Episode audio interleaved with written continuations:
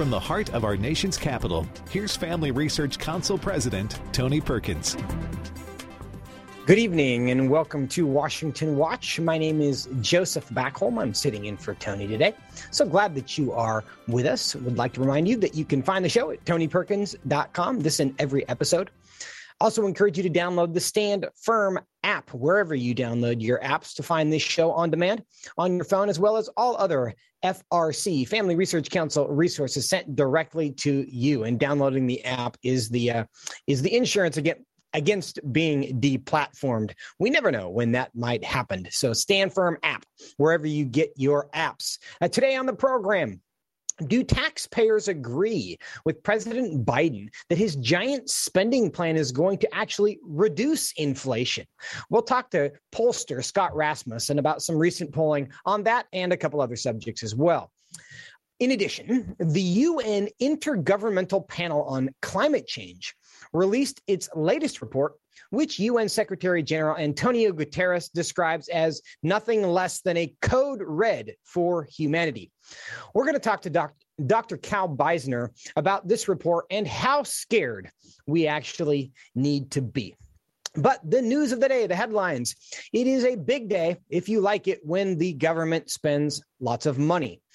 Earlier today, the Senate passed by a 69 to 30 vote the $1.2 trillion infrastructure bill that is just the first part of a two part plan that Democrats have in mind to force their wish list upon the American people. Senate Majority Leader Chuck Schumer said as much in telling his Democratic colleagues who want more out of the bipartisan bill that more is coming through the massive $3.5 trillion spending plan championed by Senator Bernie Sanders. So Here's my colleagues who are concerned that this does not do enough on climate, for families, and making corporations and the rich pay their fair share, we are moving on to a second track, which will make generational transformation in these areas. Once this bill is complete, the Senate will immediately turn to the second track in our two track strategy, passing a budget resolution that will unlock historic investments in American jobs, American families, and the fight against climate change.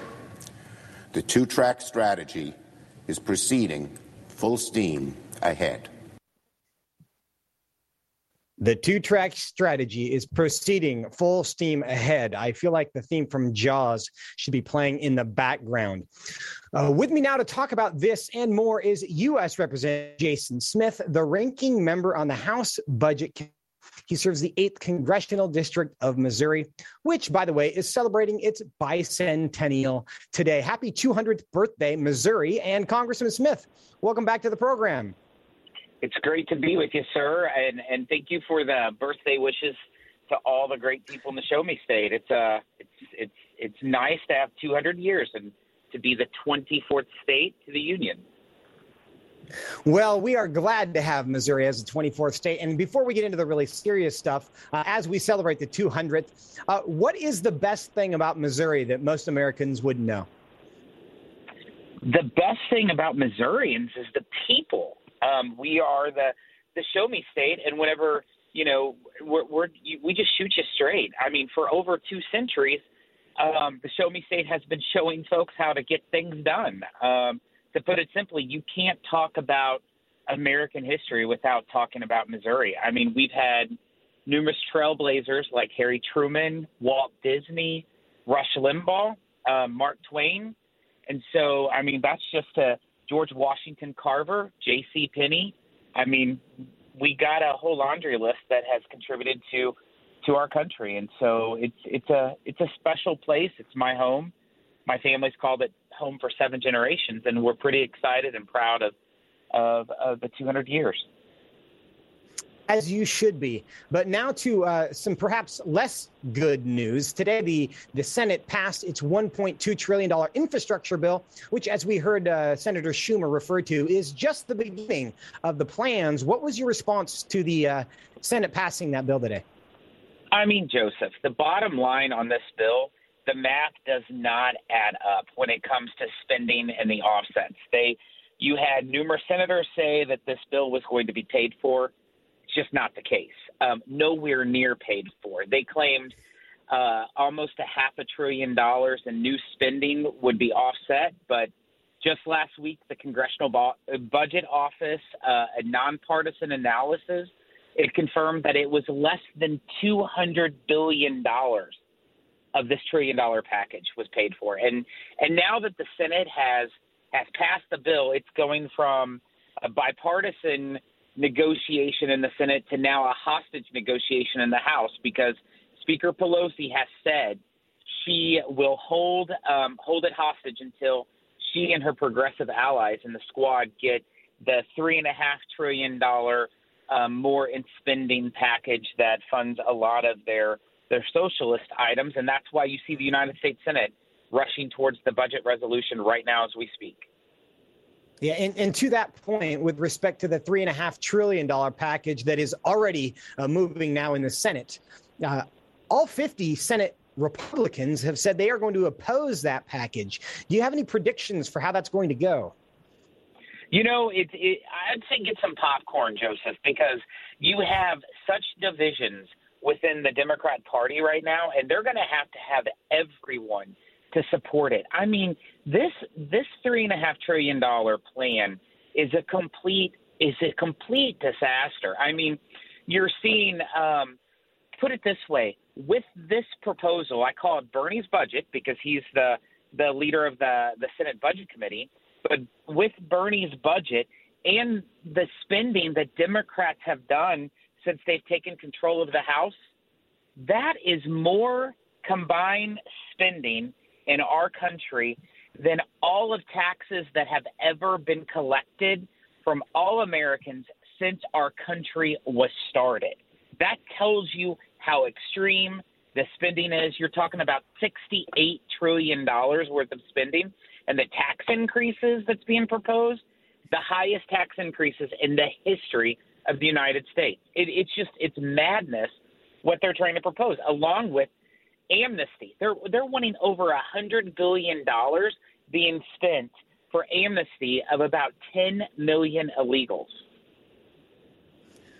Well, you you do a good job describing just some of the, and I think that really is just scratching the surface of what they have in this three and a half trillion dollar package. And right now, the Senate is kind of being held at bay somewhat uh, by uh, Senator Manchin and uh, and his his unwillingness to undo the uh, the the filibuster there. And he, do you think that this is going to with unanimous at this point Republican opposition? Do you think the Senate Democrats are going to be able to get this through? Boy, I sure hope not. We are going to have to we are going to have to work tooth and nail to make sure we're communicating to the American people of what's in it. When these senators hear from their constituents and that they're opposed to amnesty to illegal immigrants, that they're opposed to eliminating right to work protections, that they're opposed to cutting tax for the wealthy and raising taxes on working working class families and job creators, that they are opposed to banishing low cost traditional electricity. I mean, the the stuff that's in this, these senators cannot look their constituents in the eyes and say this is in their best interest because it's not. This is only going to um, drop a massive inflation bomb already on top of the huge inflation. I mean, inflation has increased 7% since Biden's taken office, and it's projected to be the highest since 1981. You put another $3.5 trillion worth of spending – you talk about gasoline on the fire, we're in trouble.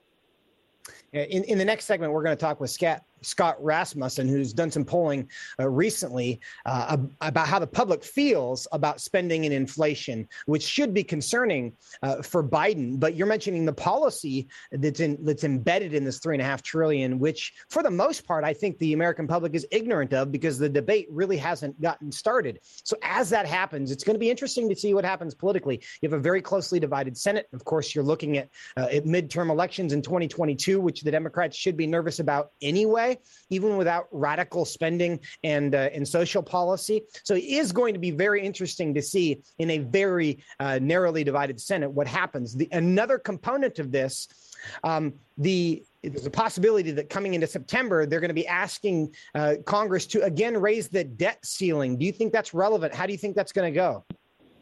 Well, it, the, raising the debt ceiling is not even part of the reconciliation instructions within the budget resolution that was filed. They can go back and amend it, but it's not even part of it. The debt limit expired 10 days ago. 10 days ago. Of course, Secretary Yellen says using extraordinary measures with the leftover COVID money, they can continue to pay our country's our, our country's bills until about October 1st, but they have to address it. We capped out at 29 trillion dollars.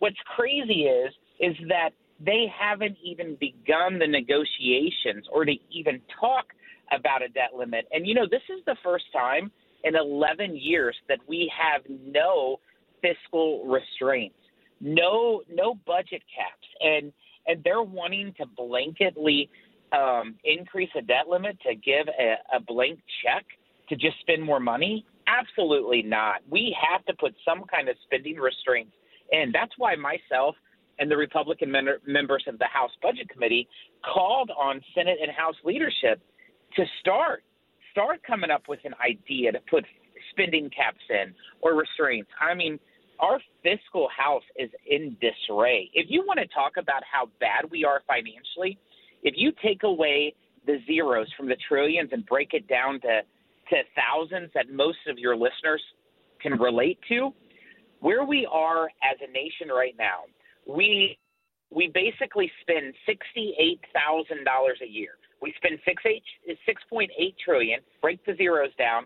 Sixty-eight thousand dollars a year. However, you only make thirty-eight thousand dollars a year, and you have two hundred and ninety thousand dollars maxed out on your credit card, and you're asking for another thirty-five thousand dollars to be added on. There's no bank in America that would do that. But you take away the zeros from trillions. That's how we all would be operating in the fiscal status of this country.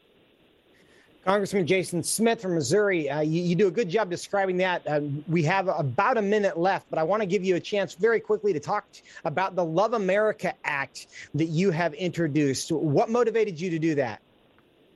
Well, no, thank you very much. What motivated us to do this?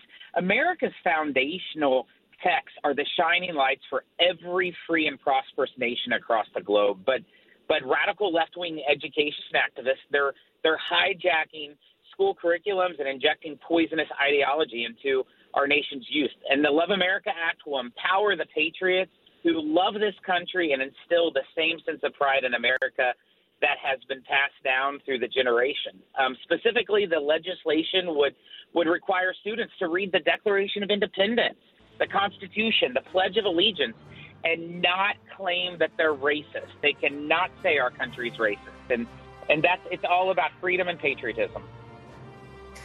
Congressman Jason Smith, really appreciate your time and all you're doing for us in Washington, D.C. Thanks for being with us today. Great to be with you, Joseph. Have a great day. And I do think it's appropriate that the uh, Love America Act would be discussed at the same time we're talking about whether we can continue to spend money uh, like it grows on trees without any consequences. I think if you love America, perhaps we do need to show some constraint and think long term. Is the American public thinking long term? Uh, we know that President Biden thinks that all this spending is going to be good for inflation, but do the American people agree with that? We're going to talk to Scott Rasmussen, a pollster who's asked that question right after the break.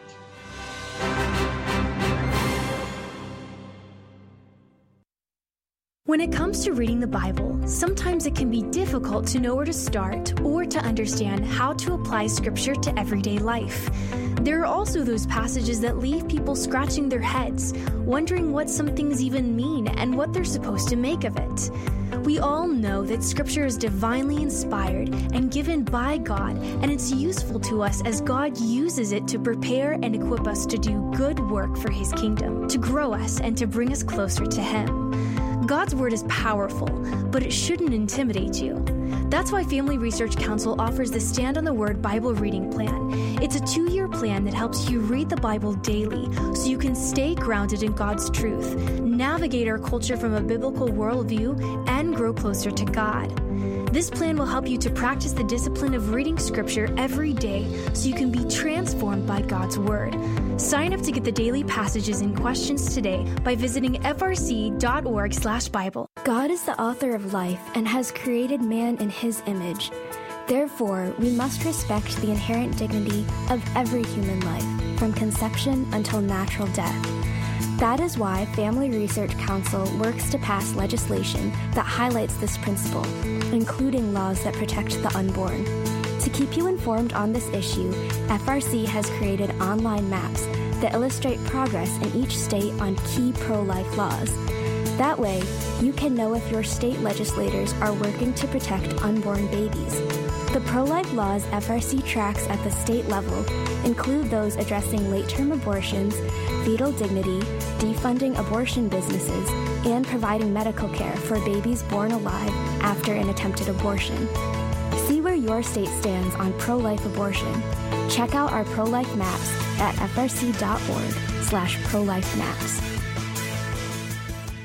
Most Americans believe they have a biblical worldview, but current research shows that only 6% actually have one. This means that most of our friends and neighbors, including those who attend church, don't think about the day's moral and cultural issues through a biblical lens. Increasingly, we see the disastrous effects of a culture that has rebelled against the truth of God's Word.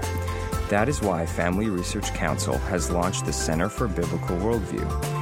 This center is an exciting new ministry created to help Christians develop and live by a biblical worldview, to understand why scriptures must be authoritative, and to equip believers to advance and defend the faith in the workplace, in schools, in their communities, and in the public square. The experts at FRC's Center for Biblical Worldview provide research and resources to help prepare believers to give a biblical answer to our culture's most pressing questions. Access the center's free resources at frc.org/worldview.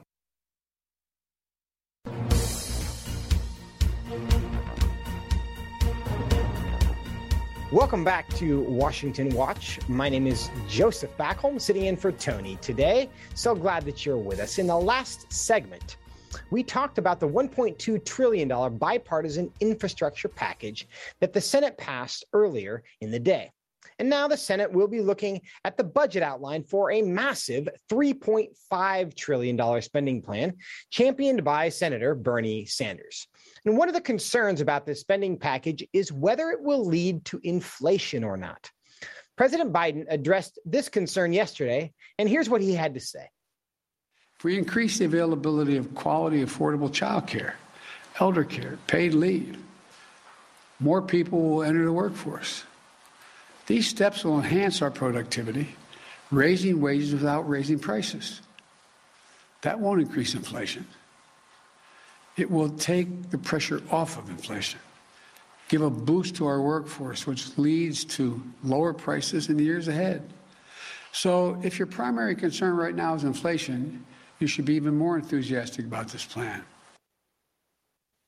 Do voters agree that President Biden's spending plan is a way to reduce inflation? Joining with me now to talk about the findings of, late, of his latest survey is Scott Rasmussen, founder of ScottRasmussen.com and editor at large for Ballotpedia. Scott, welcome back to the program.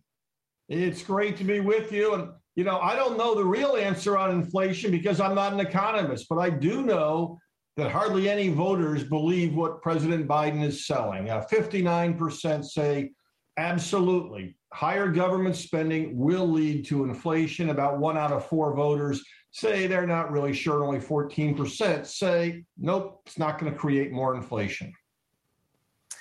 Now, has have these numbers changed in recent years? Well, the numbers about inflation, you know, I haven't asked that question directly. Uh, but broadly speaking, uh, all of the numbers about government spending went through a big change last year. You know, we had the pandemic, and one year ago at this time, people were saying, no, don't stop spending. Only 14% of voters thought the federal government should stop the spending, stop adding more dollars.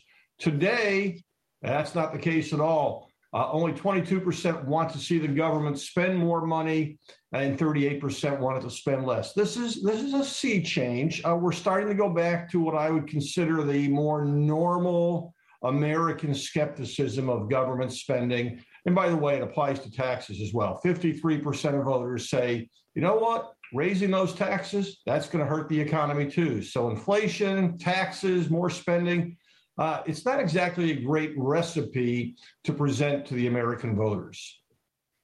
Now, you described this sea change that has happened in, in the last year or so, uh, given everything we've been through with COVID. Uh, do you think it's possible that, that that tide could change again and suddenly Americans would become comfortable with large spending plans? You know, I don't think Americans will ever be fully comfortable with large spending plans, partly because they simply don't trust politicians. You know, they they say, hey, this sounds good. I like the objective of what you're going for, but then they hear about all the details of the spending and people get a little bit squeamish. Uh, most voters, when they hear about, when they find a new spending program they like, they tend to say, that's great. What are you going to cut to make room for it? So I don't think we have the visceral reaction that we did when Ronald Reagan came into office. Um, uh, certainly, there is less resistance to government spending at this time than there was before the pandemic. Uh, but maybe the best comparison I could come up with, uh, you know, not many people remember it anymore, but World War II was a, an incredible event, and the American government did whatever it took to win that war. People supported it. And when the war was over, they wanted to kind of tighten the belt again and get the debt back under control. We may be going through something like that today. Last year, everybody's saying, hey, you got to spend money, got to deal with the crisis of the moment. But now, as the crisis is starting to move behind us, let's get back to a more sensible and normal policy. Do you think these polling results will affect how politicians view these spending packages? Are they going to be reluctant to do something that polling suggests the public doesn't want them to do? Well, politicians, uh, first off, tend to focus on people in their own district. Uh, so if you are in a heavily, heavily Democratic district, you're not going to be too worried about this. You know, Democrats, while they think uh, it may lead to more inflation, eh, it's not that big a deal. And by the way, if your base is supporters who like Bernie Sanders, they actually tend to think that higher taxes and spending might be a good thing. Um, overall, for a Republican leaning uh, district, though, this should cause uh, some level of concern. This is not something you would want brought up against you in a primary next year. You also did some recent polling about the public's tolerance for uh, potentially new lockdowns as we see COVID numbers increase, uh, new restrictions by the government. What what is the the public's thought about more government intervention to to reduce the spread of COVID?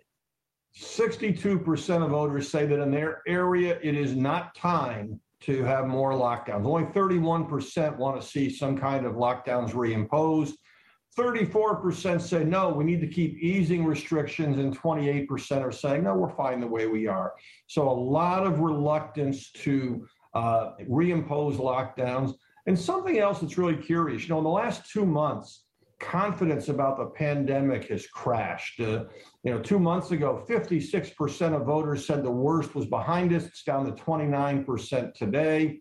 But in terms of the way people are reacting personally, not much has changed. Two months ago, 55% of voters said they'd be okay going into a, an indoor restaurant for a social event and doing so without a mask. Well, today that number is 57%. Not a huge change.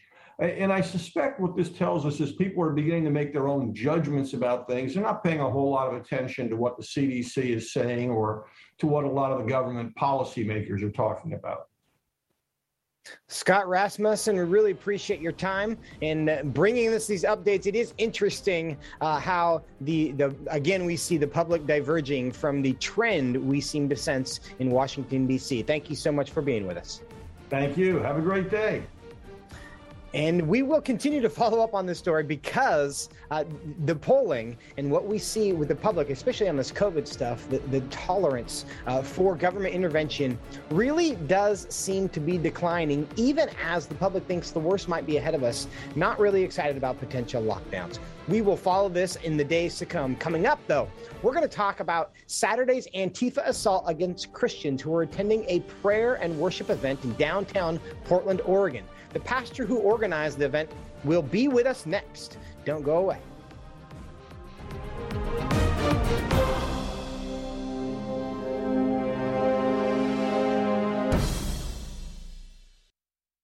Are you looking for a go to platform where you can get relevant commentary on the cultural issues of the day from a biblical perspective? Today, it can be hard to find this in light of media censorship of conservative and Christian voices. Here at Family Research Council, we believe that every American has a right to exercise their freedom of speech and share their stories with the world. And we think it's important for you to have access to these stories. To get the facts and stories the left doesn't want you reading, head over to frc.org/blog to check out our newest blog posts. We cover the issues you care about, all written by our experts in policy, government affairs, and biblical worldview. Our experts unpack the topics that other media platforms won't, like current events that affect Christians internationally, sexuality from a biblical perspective, and insights into the increasingly radical shift in American culture. To stay up to date on current news related to faith, family, and freedom, go to frc.org/blog. We're seeing more and more cases of censorship and the canceling of many conservatives and Christians by big tech companies. To combat this, Family Research Council has chosen to be proactive before big tech tries to censor or cancel us. We want to stay connected with you, and so we've created a tech subscription platform. That way, you can still find updates on faith, family, and freedom, even if big tech tries to silence us. It's easy. You just sign up for the text alerts by texting STAND to 67742, and you'll get FRC's content straight to your phone. Again, just text STAND to 67742, and FRC will keep you looped in on the issues of the day. By subscribing, you'll get information on our upcoming events and programs. We want you to always have access to the content that will help you stand for faith, family, and freedom, and keep you connected with like minded community. Just text STAND to 67742 and be the most informed person you know.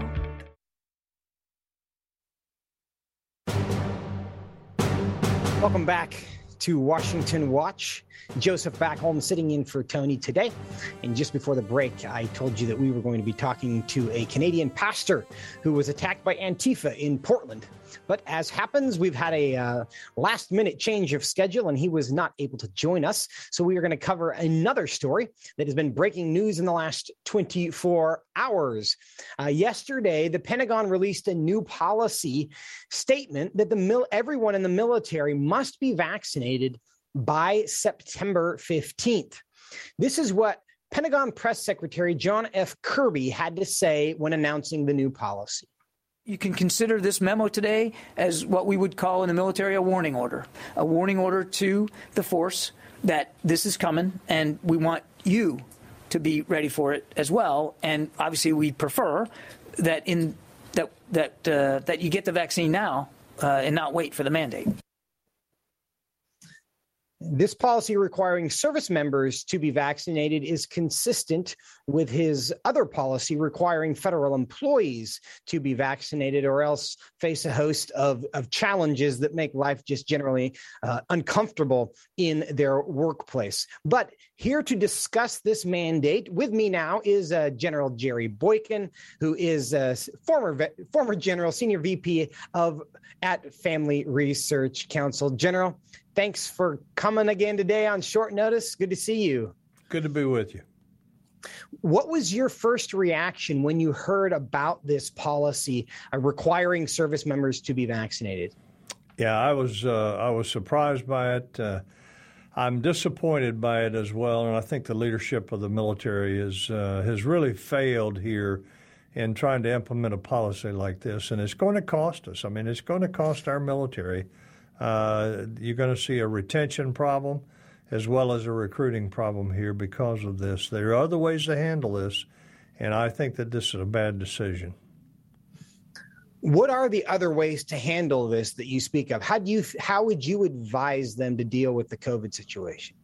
Yeah, what I would do is recognize that close to 80% of the people in the military today already have uh, at least one shot and uh, it's only a matter of time until that number increases even more of people who are voluntarily getting the, the shot. The second thing is I would ask them to go back and talk to the, you know, follow the science, talk to the doctors about this whole concept of herd immunity. I can think of no better place where you're going to wind up with herd immunity uh, than in the military and uh, the way those people work, uh, the way they live, Uh, I can tell you that uh, I think this is a perfect place for them to build this kind of herd immunity. Uh, but the, the last thing that I would say to you is, Joseph, this this is, as far as I am concerned, a breach of trust with the American people.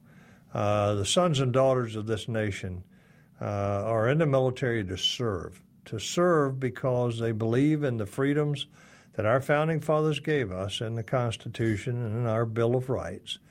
And now, what you're saying is uh, that we are going to act more like a dictatorship and direct people to do something that may very well be uh, not only harmful to them, but uh, that violates uh, certain principles, some of which are religious principles, in uh, in getting this. Look, I'm. Let me say this: I'm fully vaccinated. I have no issue with the with this. I have an issue with them forcing young men and women in this country to get this uh, this vaccine. You've served in the military. I haven't. And obviously, military life is different than civilian life. Um, theoretically, what would the consequence be for a member of the military who simply refused to be vaccinated? There, are, there's an array of things. Uh, the you know when on the worst case, you're talking about judicial punishment. That that's a court martial that could lead to uh, those individuals being discharged from the military, and they could be discharged with bad conduct discharges or dishonorable discharges, uh, God forbid. Uh, the other thing is it can be uh, it can be non-judicial punishment that r- results in a reprimand. Uh, it could be a formal or written reprimand, or it could be a, a local reprimand, and and general harassment. To be very honest with you, which is what I think is going to happen here now. We're going to see our young men and women that are serving that have volunteered remember this is an all volunteer force, have volunteered to serve this country and to take an oath to the Constitution of the United States. You're going to see them being harassed for not having the vaccine. That is going to happen, I guarantee you. And uh, and and I hate to see that because what this administration has already done, if they really cared about readiness, they'd be focused on the right things, not the wrong things. And what they've already done is they've taken up uh, a lot of training time, a lot of time that these soldiers should be using to prepare for war. Our, our mission is to fight and win the nation's wars. That's what our military is about. And they've taken up the time with trying to build a woke military, a military that is up to date on critical race theory, which is nothing but divisive. It is racist. I think you, you know very well that this does not build unit cohesion, and you need that to win on the battlefield. It's a really good point. You do need cohesion, and uh, it remains to be seen. This is such a new, uh, it's, it's a new order. Uh, how this affects military readiness and, and, morale and all of those things, the ability to recruit. There does seem to be the potential for a big wake. And, and General Boykin, we appreciate you at least uh, bringing us up to speed on what this is. And I'm sure we'll be following up on this soon. Appreciate your time. Thank you, Judge. Stay with us because we are going to transition to another emergency, or is it? The UN released their report uh, claiming a code red for humanity uh, because of climate change. Is it true? How afraid do you need to be? That's what we're going to discuss right after the break. Don't go anywhere.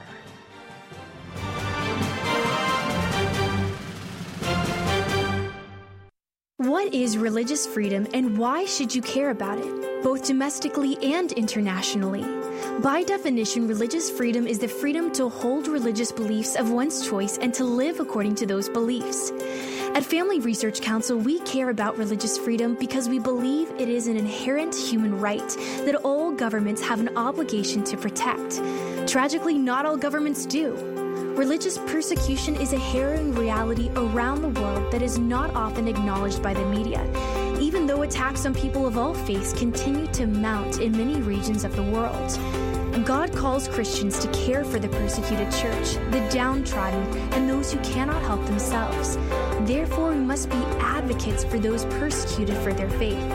To learn more about this issue and what you can do to help, go to frc.org/irf to check out Family Research Council's latest resources on international religious freedom. Christians are called to seek after the Lord above all things. This means we must pray unceasingly, vote our biblical values, and boldly stand for truth.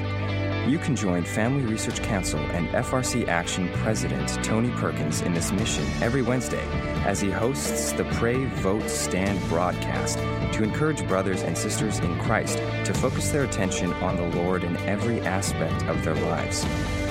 Pray Vote Stand will help equip you to stand for biblical truth in the midst of a confusing time in our culture. Tony is joined by experts, elected leaders, and Christian leaders for this weekly program to help you see through the fog created by the biased mainstream media. This year, let's commit to pray for our nation, to stand for truth, and to seek the Lord first. To watch the Pray Vote Stand weekly broadcasts, visit prayvotestand.org. That's prayvotestand.org. Want honest and in depth commentary on what's going on in our nation's capital and around the world? Join Family Research Council President Tony Perkins live every weekday by tuning into Washington Watch. You can listen to the show whenever it works for you. Go to tonyperkins.com to stream episodes on demand or listen by radio through American Family and Radio Network, Bott Radio, the KTLW radio network, or independent Christian radio stations across the country. On the show, you'll hear from guests like Mike Pompeo, Senator Marsha Blackburn, Pastor Jack Hibbs, Ben Carson, Senator Josh Hawley, Cissie Graham Lynch, and more. Get a trusted perspective on the news of the day by tuning into Washington Watch with Tony Perkins at tonyperkins.com. Again, that's tonyperkins.com.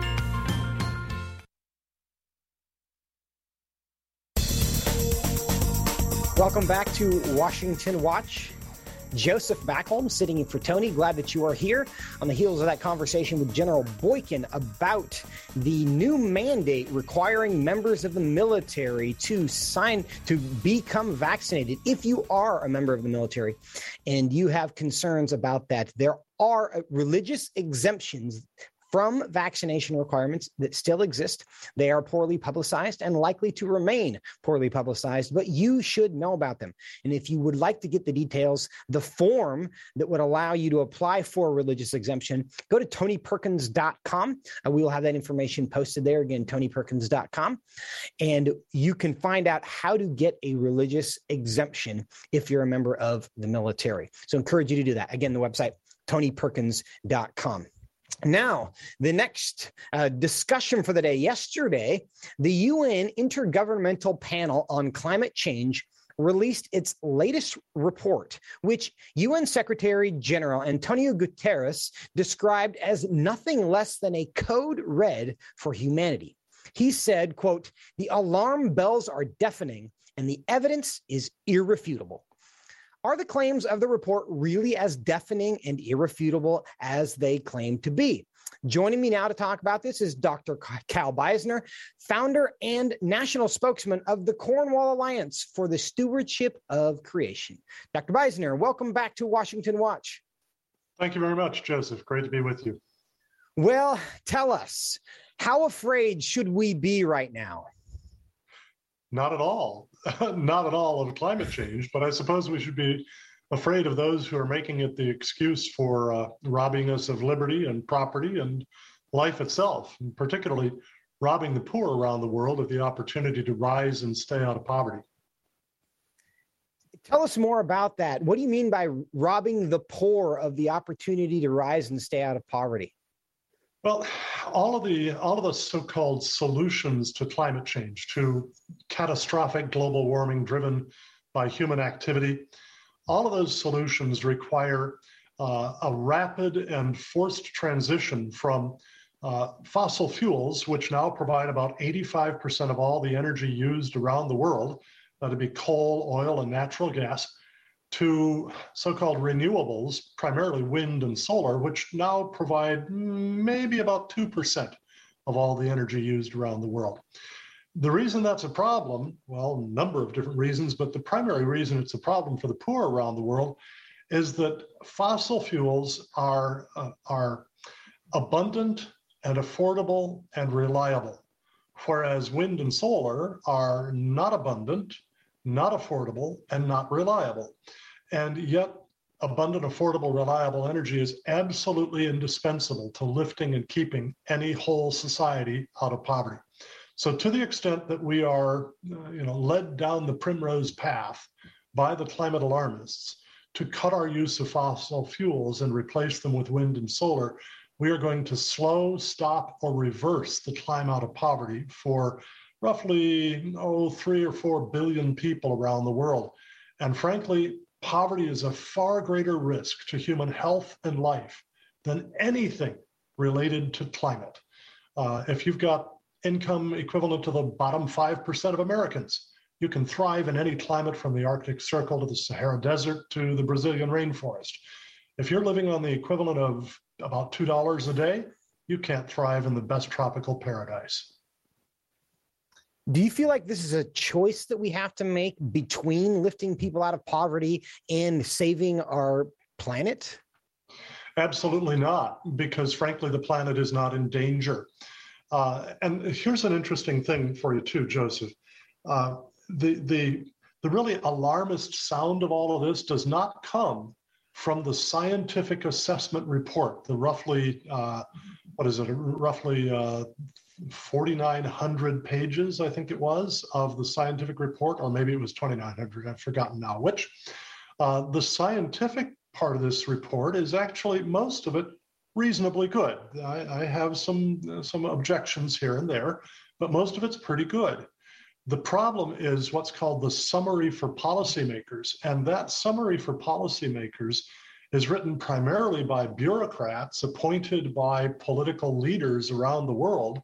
And then after that, uh, changes are made to some parts of the scientific report to make it consistent with the summary. That's kind of the opposite of what you would expect. Normally, you, you get the scientific report done and then you make the summary match it. But the summary is where the alarmist stuff occurs. And then journalists and elected officials take that summary and they make things even more alarming than than appears in there. So that's what you have with Guterres is saying that this is a code red for humanity, uh, that the, the signal is deafening, that the news is so horrible. Uh, that's all PR. That is not science, and that's not the dominant part of the scientific report. If the conclusion does not match the actual scientific report contained uh, within the report, what's the benefit of referring to this as a code red for, for humanity and uh, the alarmism kind of embedded in that kind of language? Who's winning from that?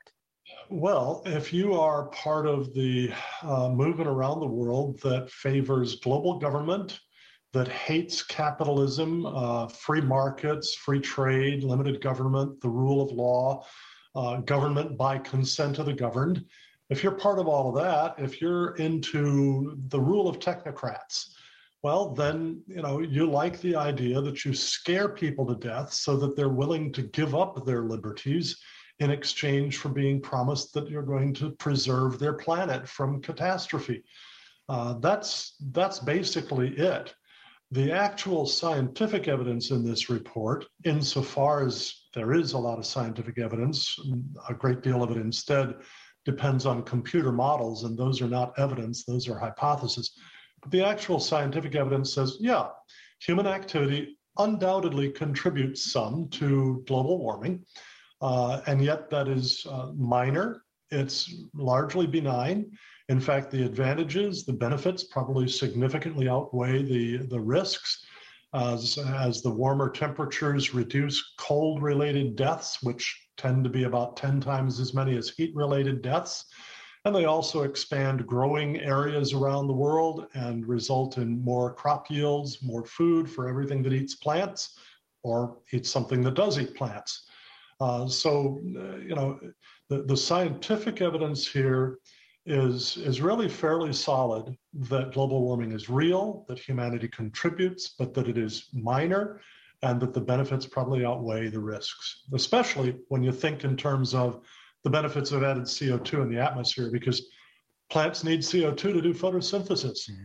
Everything in the world depends on that. Every bit of life in the world depends on that. And so the more CO2 we put in the air, the better plants grow, and that makes more food available for everything that needs them. The report talks about this one and a half degrees Celsius line above uh, pre industrial levels.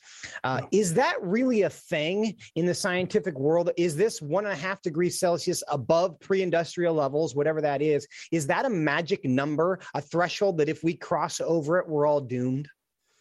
No, definitely not. Now, it is sort of an arbitrarily chosen number of uh, the limit that the Paris Climate Agreement wants to keep us within, the limit that the UN Framework Convention on Climate Change wants to keep us within. But the reality is that global average temperature, that's what we're talking about in terms of the 1.5 degrees Celsius, a global average temperature is pretty much irrelevant to all life on Earth. The only temperature that's relevant to life on Earth is the local temperature, wherever you are. And that local temperature can change by, oh, anywhere from you know, 5, 10, 15 degrees to 20, 40, 50 degrees, just between nighttime low and daytime high. And between winter low and summer high, it can change by well over 100 degrees Fahrenheit here, uh, I'm talking, uh, which means that this, this change of a degree and a half Celsius over a period of 200 years uh, more than 200 years, is irrelevant to life on Earth. There's certainly a temptation to uh, historically view history in terms of the things that we remember and in terms of the the planet's temperature is what we're experiencing right now unprecedented certainly not um, ge- geologic history tells us that earth's global average temperature for how, however important that may be or not be. Earth's global average temperature has risen and fallen repeatedly in cycles uh, of various different lengths and superimposing on each other, driven until the last 50 or 60 years or so, almost 100% by natural causes, changes in, in the Earth's position relative to the sun, changes in ocean currents, changes in energy output from the sun, and various other things. Um, the the uh, warming that we've had over the last roughly 200 years since the end of the Little Ice Age has been overwhelmingly beneficial to mankind and all the rest of life on Earth. Uh, we have had periods of equally rapid warming uh, prior to the time that human emissions of CO2 became sufficient to have a significant impact on, on global temperature. That is from 1910 to 1940 uh, we had a, a, rate of global warming that pretty much matched the rate of global warming from about 1975 to 2000, which is the period during which supposedly human emissions have been the dominant cause. And of course, there's reason to think that they have actually been a, a minor contributor, uh, contributor rather than a dominant cause, uh, cause. Although, frankly, it doesn't much matter because the, the amount of warming is is inconsequential, certainly not enough to have any significant impact on any ecosystem or on any human well being. You started the Cornwall Alliance for Stewardship of Creation. So you want to be a steward of the creation. What is, do you think, the proper balance between stewardship of the creation uh, and also taking care of human interests and helping people come out of poverty? Are there changes that we should be making that you think would be reasonable and balanced and appropriate? Yeah, and you know, it's it's not a matter, I think, of balancing off human needs versus the needs of the the rest of the world around us. Uh, we're all in this together, so to speak. And what the Cornwall Alliance means by stewardship of creation is our fulfillment of the mandate in Genesis 1:28 for mankind to be fruitful and multiply and fill the earth and subdue it and have dominion over the fish of the sea, the birds of the air, and everything that moves on the face of the earth. And this dominion should reflect God's own dominion. And what we see of that in the earlier part of Genesis 1 is that God brings uh, he, he brings uh, everything out of nothing. He brings light out of darkness. He brings order out of chaos. He brings life out of non life. And he brings great variety of life and call, tells all the different life forms to be fruitful and multiply. So, our dominion should be one of enhancing the fruitfulness and the beauty and the safety of the earth to the glory of God and the benefit of our neighbors, thus addressing really the two great commandments to love God and to love neighbor. We developed this understanding in lots of different articles on our website at cornwallalliance.org. That's cornwallalliance.org. And we have a bunch of uh, videos about it uh, on our YouTube channel, Cornwall Alliance for the Stewardship of Creation, as well as on our Facebook page, uh, the Cornwall Alliance. So I would invite your viewers to, to come and get better acquainted and uh, help us to spread the word. I would encourage uh, people, our viewers, to do that as well, and our listeners, j- just because this is a very different perspective we hear. And I want to go back to kind of this this code red for humanity that is really the headline of this report. It seems, and I'm going to play a clip actually from 2009. ABC News had a one hour special, a show called Earth 2100. Uh, that they had their, their predictions about the future. And in 2009, they were predicting what the world would be like in 2015. And this is what they had to say about it. In 2015, we've still failed to address the climate problem. We're going to see more floods, more droughts, more wildfires. Flames cover hundreds of square miles. We expect more intense hurricanes. Well, how warm is it going to get? How much will sea level rise? We don't really know where the end is. Temperatures have hit dangerous levels. Agricultural production is dropping because temperatures are rising. There's about 1 billion people who are malnourished. That number just continually grows. It's June 8th, 2015. One carton of milk is $12.99. Gas has reached over $9 a gallon. Well, Dr. Beisner, none of that, none of that came true. None of it came anywhere close to being true. And these kinds of predictions have been made over and over and over again by people in the environmentalist movement, particularly in the in the climate alarmist movement.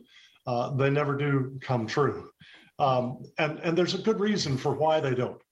They are based not on real world observations, but on computer modeling. But the computer models can't come close to properly uh, depicting the way the climate system actually works. Uh, so, you know, this sort of scaremongering, it's great if you have an agenda to push for global government, uh, but it's not good science. It's certainly not good ethics to be playing on people's fears in order to get them to, an, to embrace an agenda. Well, Dr. Beisner, we are appreciative of your time. Um, I will cancel my plans to cash out my 401k because when I initially had read the headline, I was worried that we might all be done. And I appreciate your reassurances that we might have a couple more years still. Yeah, I used to live in South Florida, 15 feet above sea level. And, and I thought, hey, this is great. I'll have beachfront property in a little while. And instead, I calculated based on the UN IPCC predictions it would take about 3,400 years for me to have beachfront property. Didn't, didn't Appreciate you being with us, and we're glad that you're you're not going to be beachfront there uh, for a long, long time. God bless. And thank you for joining us today here on Washington Watch. I hope that is reassuring to you, whether it's debt limits or whether it's the planet ending. God is really in control, and we can take some comfort in that. Look forward to seeing you next time. Washington Watch with Tony Perkins is brought to you by Family Research Council and is entirely listener supported. Portions of the show discussing candidates are brought to you by Family Research Council Action. For more information on anything you've heard today, or to find out how you can partner with us in our ongoing efforts to promote faith, family, and freedom, visit TonyPerkins.com. Also, to leave a comment about Washington Watch, call our watch line at 1 866 372 7234. That's 1 866 372 7234.